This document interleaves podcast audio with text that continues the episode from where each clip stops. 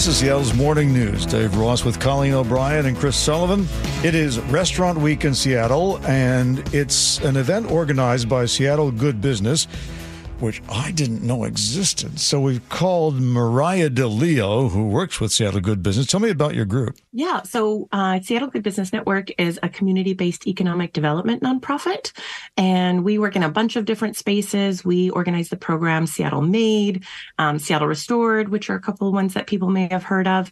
And then, of course, we also um, we run a fairly large food uh, program, the Good Food Economy program, uh, which now houses Seattle Restaurant Week. We've been running Seattle Restaurant Week since 2017 when we were gifted it from the group of uh, restaurateurs who um, kind of founded it and then passed it along to us. And so um, we've been running it ever since. And so you're trying to help Seattle recover from the uh, post pandemic um, funk, I guess. Yeah, I mean, I think our our kind of goal is very long term. Um, you know, economic change and making uh, Seattle a place that's good for people and place um, for everyone living within it. That's the long term goal. And of course, the pandemic made a you know, a huge impact on that. And so, yeah, we're definitely focused in the near term on uh, local recovery and making sure that's as inclusive as possible. Restaurants, how are they doing? I think while it may look as though, you know, everyone's back up and running and, you know, doors are open and people are out,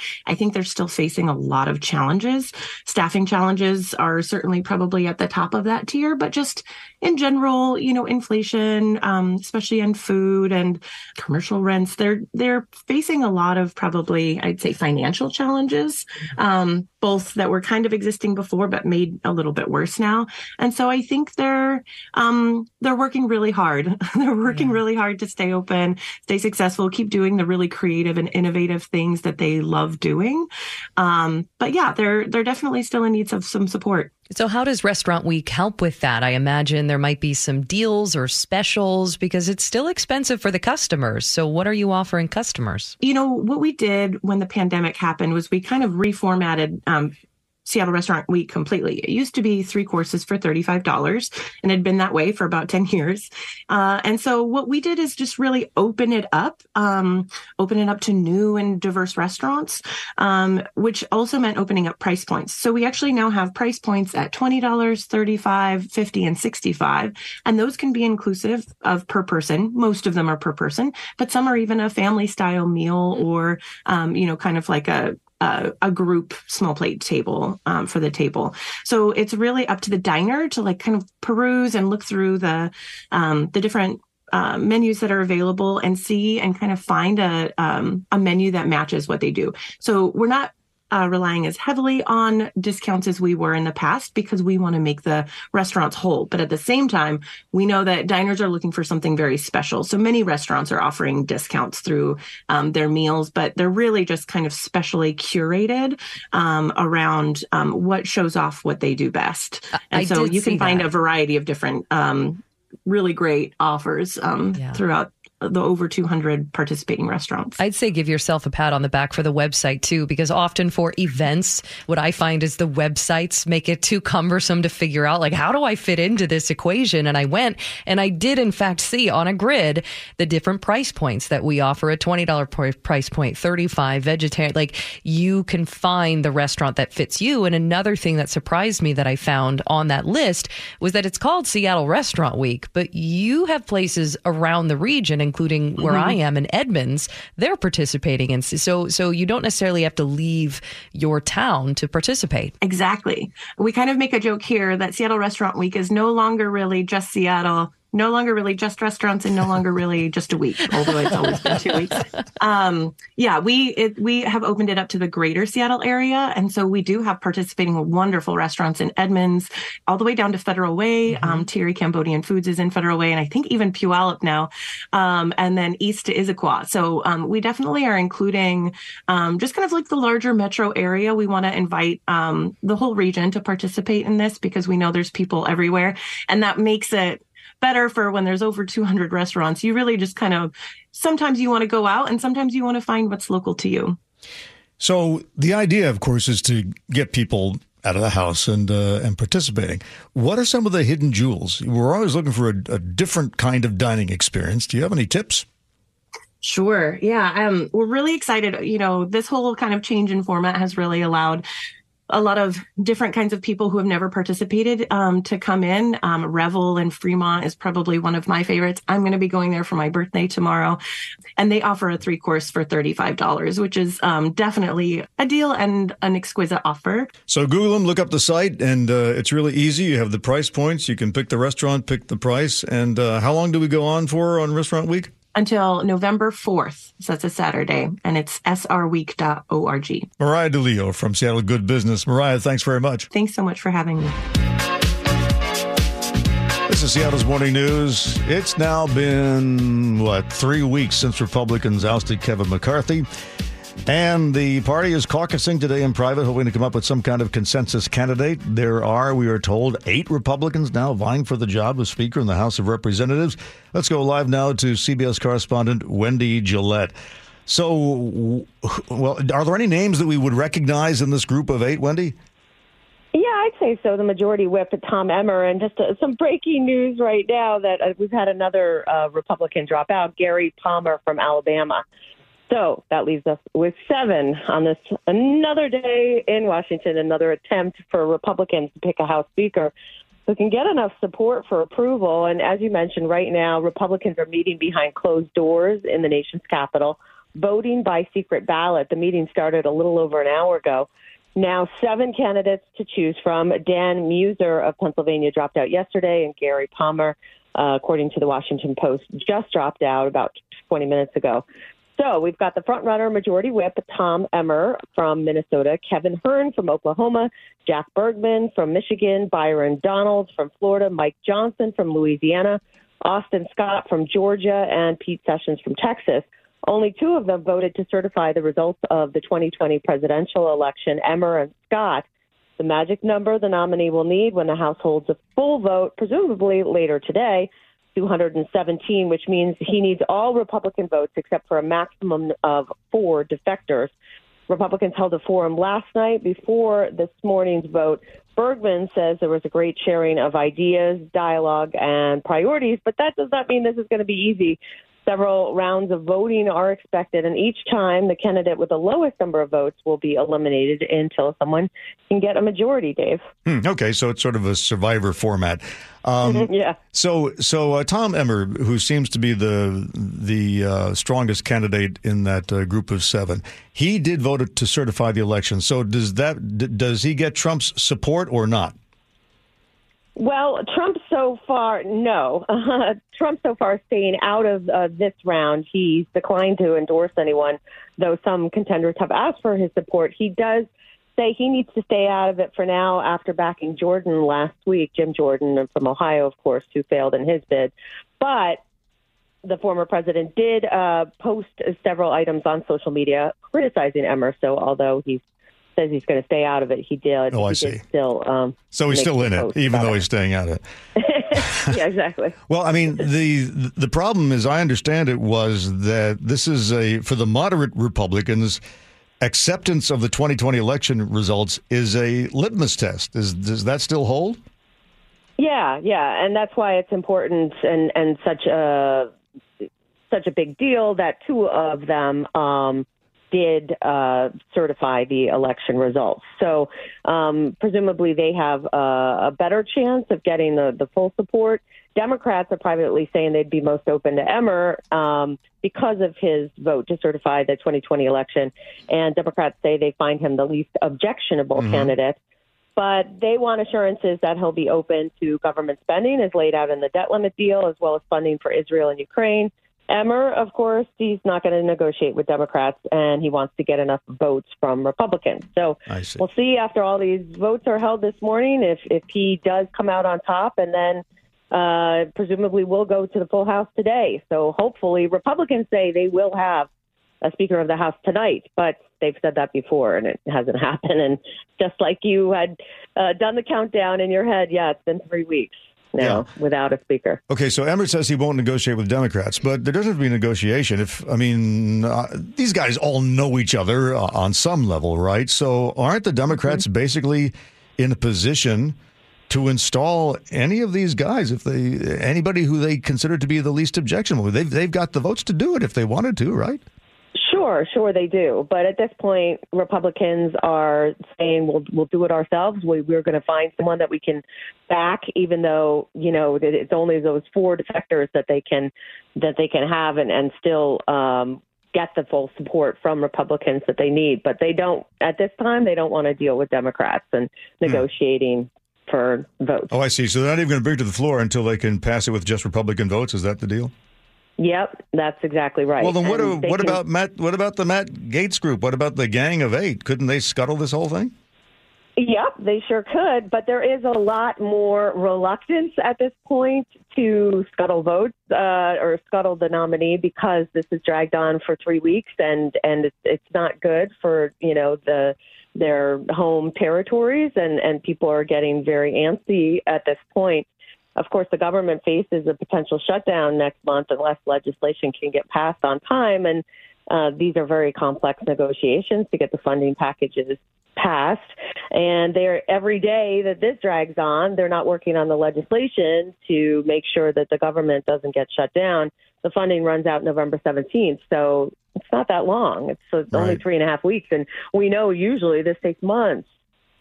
On another matter, I was uh, reading a few headlines indicating that there might be some cracks in Democratic support for Israel now that there are more pictures coming out of Gaza of uh, churches being destroyed and uh, a lot of Palestinians losing family members as uh, what Israel is causing collateral damage. How serious is that?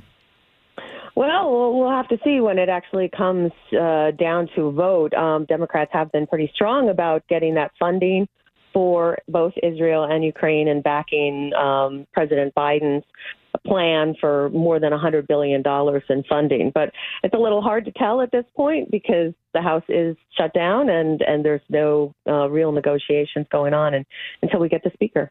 Right. So even that discussion has been uh, shut down. But I'm just curious when they when they get back and they start uh, talking again. I mean, we, we have a, a battle of of news footage going on here, right? With the Palestinians issuing a lot of it, with the Israeli side issuing uh, a lot of uh, that GoPro camera uh, footage from the original October seventh uh, attack. It, it sounds like the longer this drags on, uh, the more worrisome the consequences of an invasion become. Certainly possible. Uh, President Biden has uh, said that he wants to have plenty of funding for Gaza as well, but the, the majority of it, $10 billion, of course, is going to be um, allocated to Israel if, if his plan goes forward. So, you know, it's uh, uh, it's an interesting time, certainly, in Washington. Correspondent Wendy Gillette. Wendy, thank you. Sure. Your daily dose of kindness now brought to you by Robert W. Baird. For Tammy Feliciano, life has been tough. From losing her only means of transportation to burying her father at the start of the pandemic. It's been tough. She tells NBC affiliate WWBT TV. It's been taped up, pushed, pushed together, and as it's aged, it just started needing more and more work. And just to put money into it is just not gonna happen. She's talking about her car.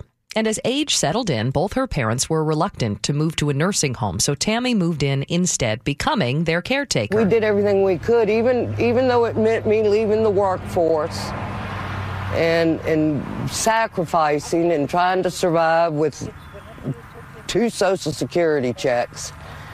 But in the end, it's just he wouldn't have mentally been prepared to be in a nursing home. It's an, it's just something he didn't want. Well, now she does what she can to take care of herself, her mom, and their dog, which oftentimes means getting groceries delivered or even walking to the store. I'm still young enough. I said, we'll, we'll make this work as long as we can.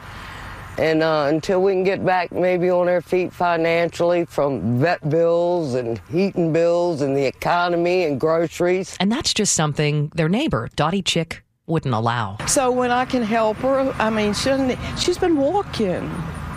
That's too far. So, I mean, it's not that much what I do. Whether it's a quick run to the pharmacy or bank, she knows she can count on Dottie now. For 12 years, these uh, life experiences have turned these neighbors into family. I understand it's necessary when she needs it, but I don't do that much. I really don't. It's the small things she's done, and that's more than enough for Tammy. Sometimes just the simplest of acts can give a, a, a family hope that it's not over, that um, it's worth holding on and fighting through the tough battles. That's neighbors helping neighbors. And now, from the Gee and Ursula Show, which starts at 9, here is Gee Scott. Good morning. So I see that uh, Senator Murray's introduced this uh, bill that would make two year technical or community colleges. Uh, I think it's free for the first year, then you get 80% for the second year and, and up. What do you think? Love it. I love when you start talking about access to education. This is what this does. It promotes uh, equal access to education, and I think it will help with uh, the economy going forward, both specifically for that person and their family going forward, and also our economy. Let's just talk about this. When you when you are able to do this, automatically you can reduce the student loan debt that we have, problem that we have in this country. We know that four-year universities or the, the cost of that is rising. That is a problem. Also, it also helps when it comes to an education. I was ta- we were talking about this yesterday, and I know, and I want to be able to really be relatable to people that are listening right now.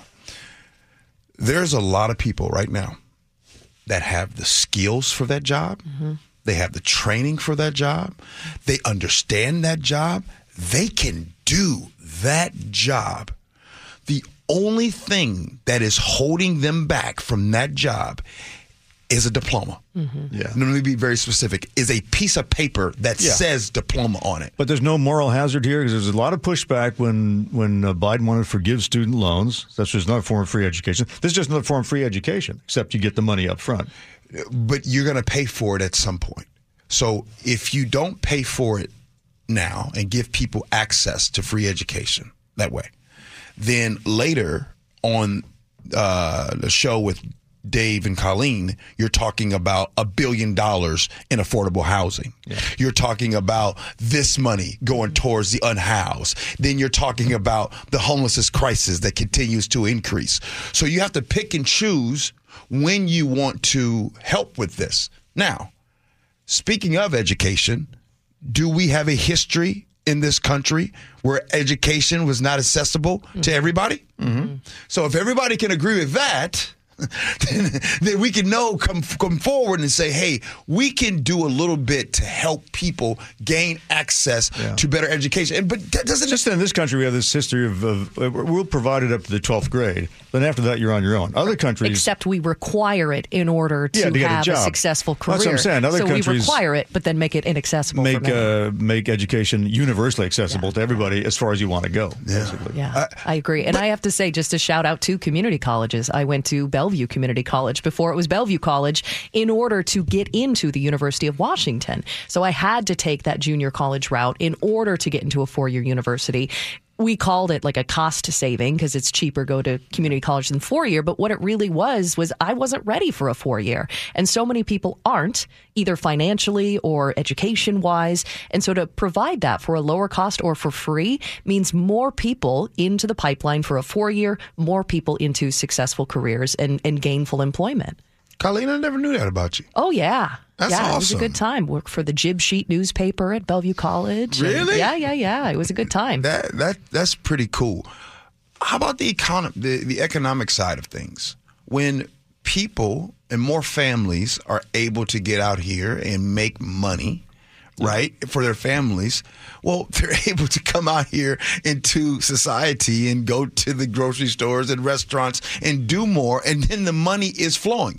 Unless, unless, and I don't know, I need to ask, maybe there's a lot of people that like that in this country we have a very small few at the top mm-hmm. Mm-hmm. and we have a lot of folks at the bottom financially.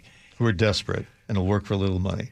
if that is what you like, mm. I personally don't like it. No. I I like for more people to have and or be able to have the opportunity to have. That's the world that I love. Gee and Ursula starts at 9 on KIRO News Radio. Thank you, Gee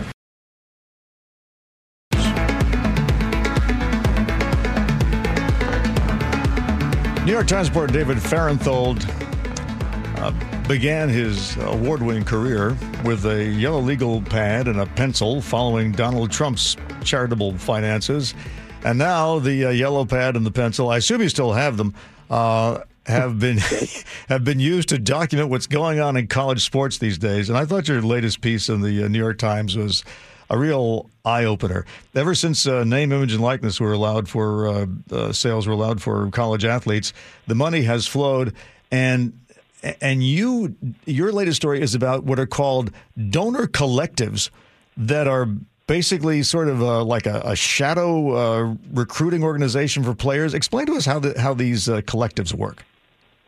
Yeah, basically these are groups of fans, boosters, you know, wealthy folks uh, who support one school or another, and they use the NIL system as basically a backdoor to pay players to play their sport. So they'll hire, you know, the quarterback or the running back or the point guard to a job that pays a huge amount of money, like one case, seven hundred fifty thousand dollars a year, um, for a tiny amount of work. In that case, seven hundred fifty thousand dollars a year for making one social media post per month. Um, so they they hire these players to jobs with huge pay and and little bits of work um, and say, okay, you can keep this job as long as you stay on the team, as long as you stay at our school. So they've used NIL, what was supposed to be bringing people endorsement contracts and shoe deals and Gatorade ads, basically as a way to pay the players to play and a way to, to avoid the NCAA rules against that. So, oh, so so there still are rules against pay to play? Yeah, there's still a rule to play. that You you can't pay players to play, Uh-huh. but you can pay them whatever you want for anything else, and, and you can wink at them and say, like, you know, you know why you're getting this. And, and so you could what they've done is create a free agent market uh, with salaries approaching those of the pros, but none of the rules that make pro free agent markets work. No salary cap, no transparency about. Um, you know, what players get. And there's not even really a connection between the collectives and the school, the people you actually play for. So sometimes, you know, the collectives have so much power over what their own school will get.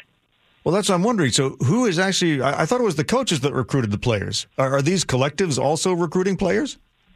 Yeah, we talked to a guy who, the quarterback at Iowa this year, who was used to be at Michigan, and he was looking to transfer because he lost the starting job. And he basically said, "Look, when I went to all these schools, I wanted to know how much I get paid."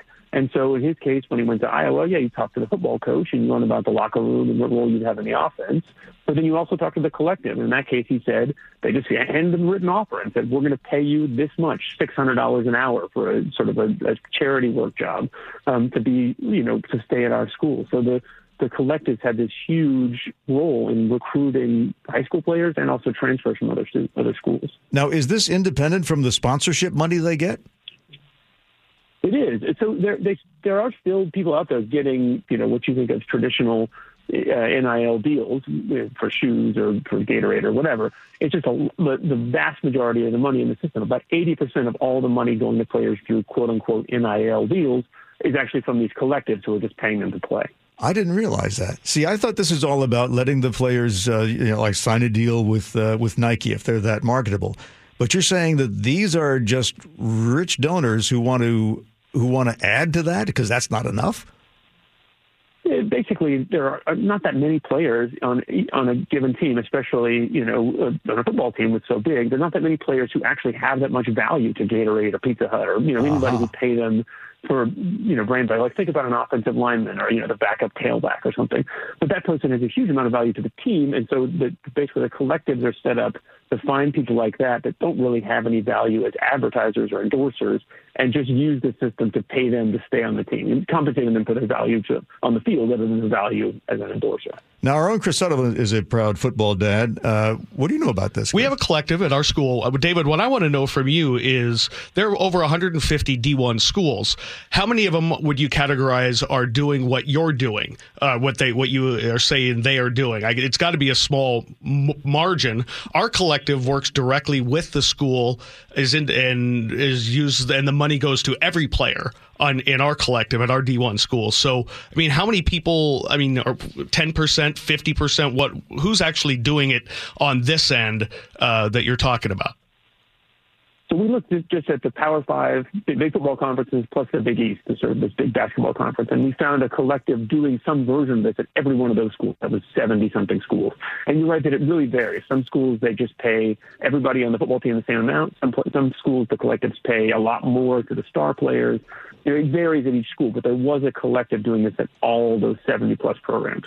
So was this the idea then behind the NCAA reform, or is this just sort of? No bending the rules. Everybody we talked to who was involved at, at, in creating this at the NCAA and at the state level, you know, there were state laws that sort of pushed the NCAA to do this. They all said that they never anticipated this, that they imagined it would be, you know, shoe deals, and, you know, Gatorade endorsements, yeah, yeah. and didn't see this coming.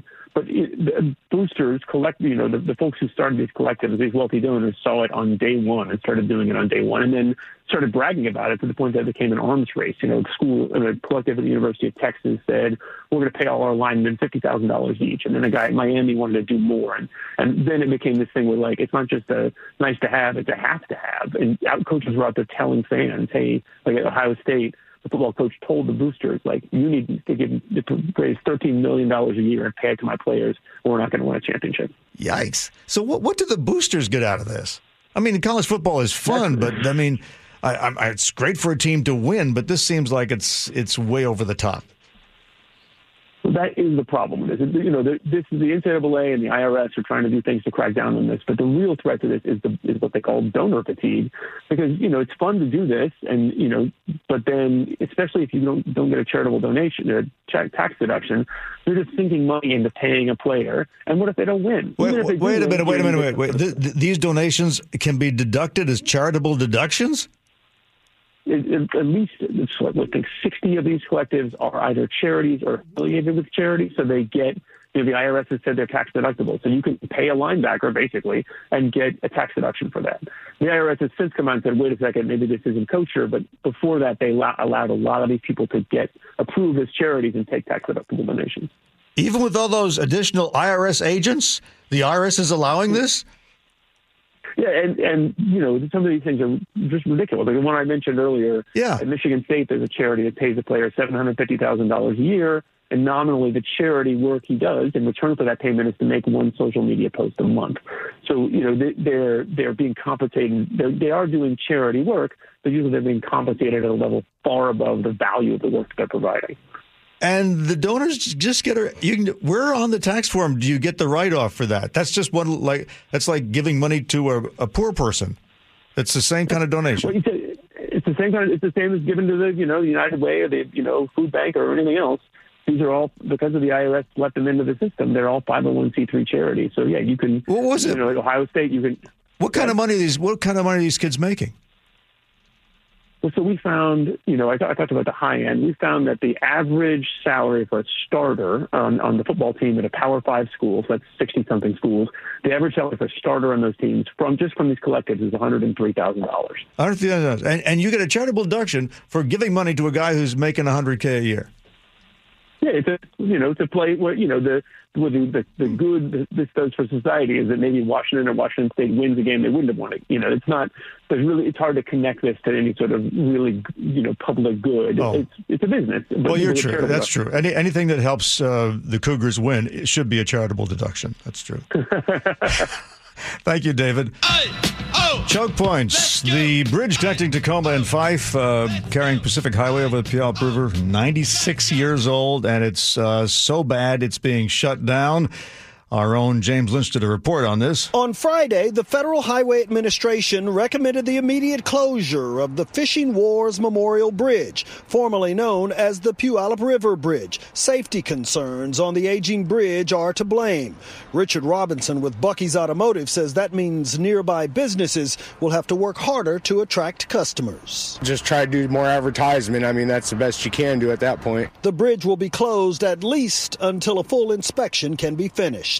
In Fife, James Lynch, KIRO News Radio. So, Chris, how long is this going to take? At least two or three years minimum. That's the word that I've gotten from uh, the city engineer via email. I wasn't available yesterday to talk to him, uh, of you know, for an interview, but I was able to send questions to him, and he got back to me. But that's the that's the number. And and here's what's happening: is that this is an old steel truss bridge, and it is covered with so much dirt and debris that when inspectors went through in June, they couldn't actually see the vital parts of the bridge, especially underneath, and that's why they had to shut it down because they couldn't actually inspect them.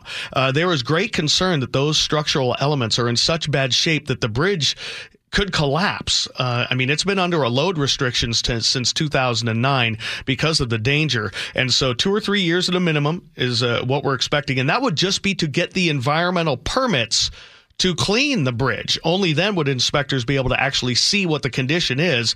And it's expected that uh, six or seven million dollars is what it's going to take for the cleaning. For a little history on this bridge, it was shut down in 2018 as the south section of the bridge was replaced, but only three of the seven steel truss spans were replaced because that's all the money they had. So that leaves the majority of the bridge, you know, over a thousand feet of it that they, they couldn't repair. And it's that section that they are really concerned about.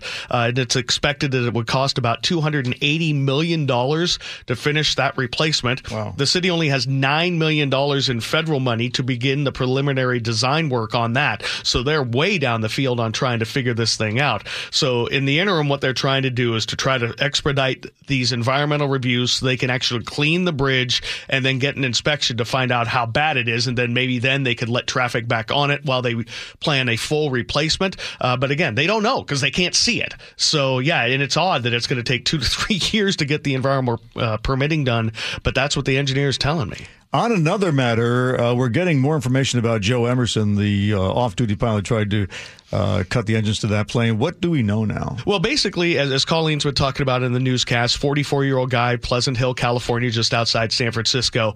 Uh, just a, a, little bit background on him. He joined Horizon Air in 2001.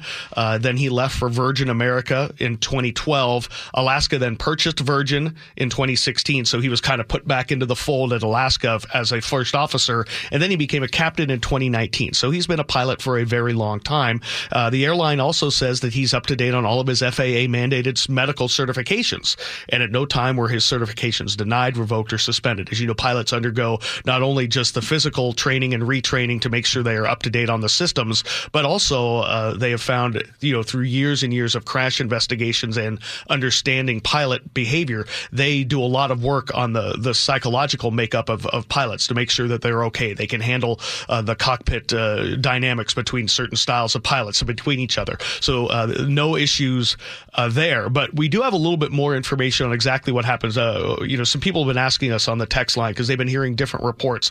Oh, he tried to shut off the engines. He shut off the engines. What you know? How does this work? And basically, what they have in this is a small twin engine, twin engine plane, an Embraer 175, uh, made in Brazil. And what they have is there are the fire suppression systems. If you were to get a fire in one of the engines, what you would do is you'd reach up over your head as a pilot. Uh, the pilot in left seat would handle the left engine, uh, the co-pilot, first officer, whatever, in the other seat.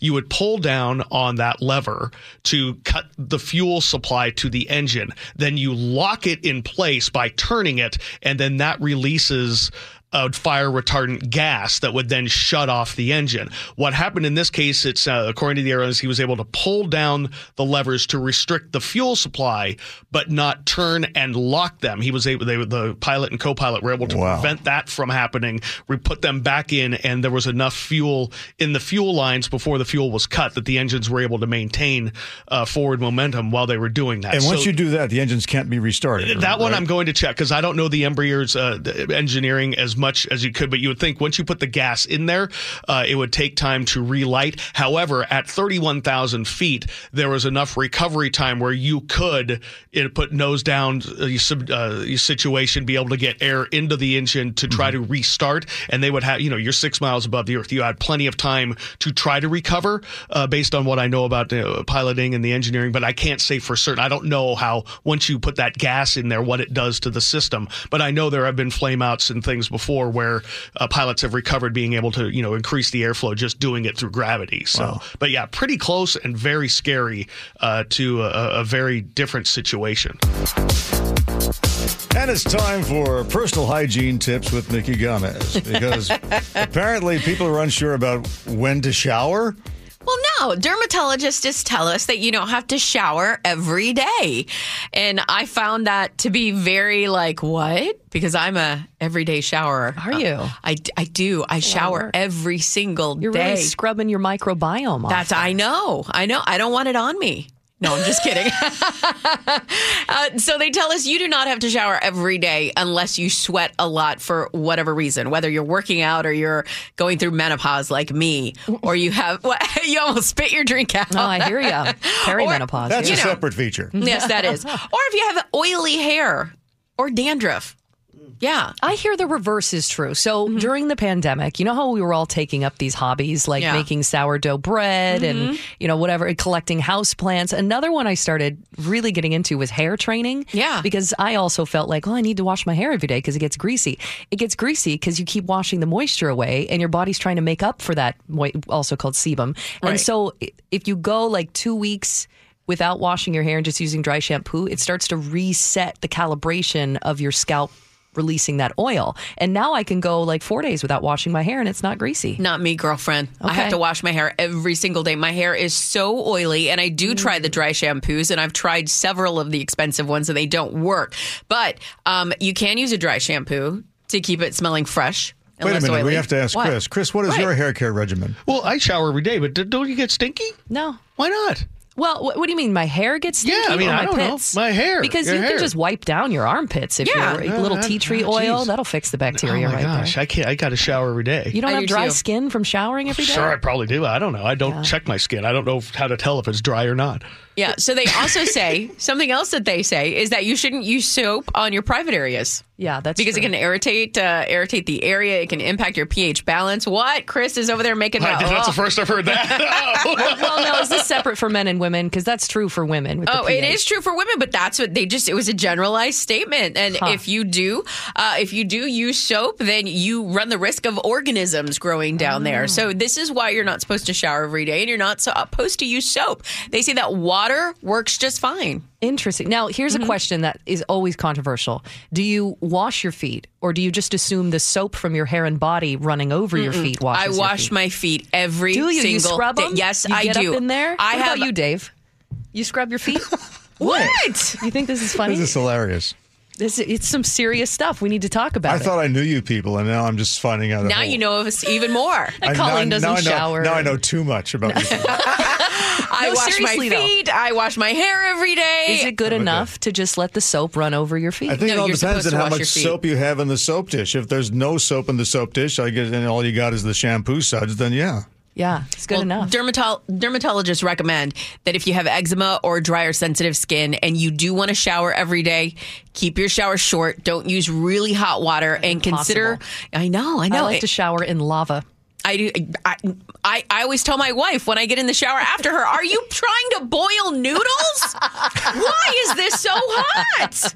And then I turn it d- and then I make it cooler because that cold water just kind of like shocks my system. And then I wake up and I'm like, mm. yeah. So you're a boiling noodle kind of a shower girl. Okay, Yeah, good trying to know. Make some baked ziti in there. anyway, Well, thank you for the advice, Micki. you're very Why are you welcome. so shy I'm- about I'm body stuff? Come on, come on. Because I'm old school, Colleen. Yeah. Ooh, don't Is that what it about- is? All these things are none of my business. Dave? Do you shower every day? I need to know. Absolutely. I bet he does. Okay, yeah. thank Do you Do you. shower in the morning or at sometimes night? twice. Sometimes twice. How many times do you wash your hair? Oh, as, I don't know. I just like to stand in warm water from time to mm-hmm. time. Okay. Basically, I don't really care what else goes on. Thanks for listening to Seattle's Morning News. I'm Dave Ross. And I'm Colleen O'Brien. Thanks for listening to the show's podcast. We're happy you're here. And you can keep up with the show and find some of the stories from today online at mynorthwest.com.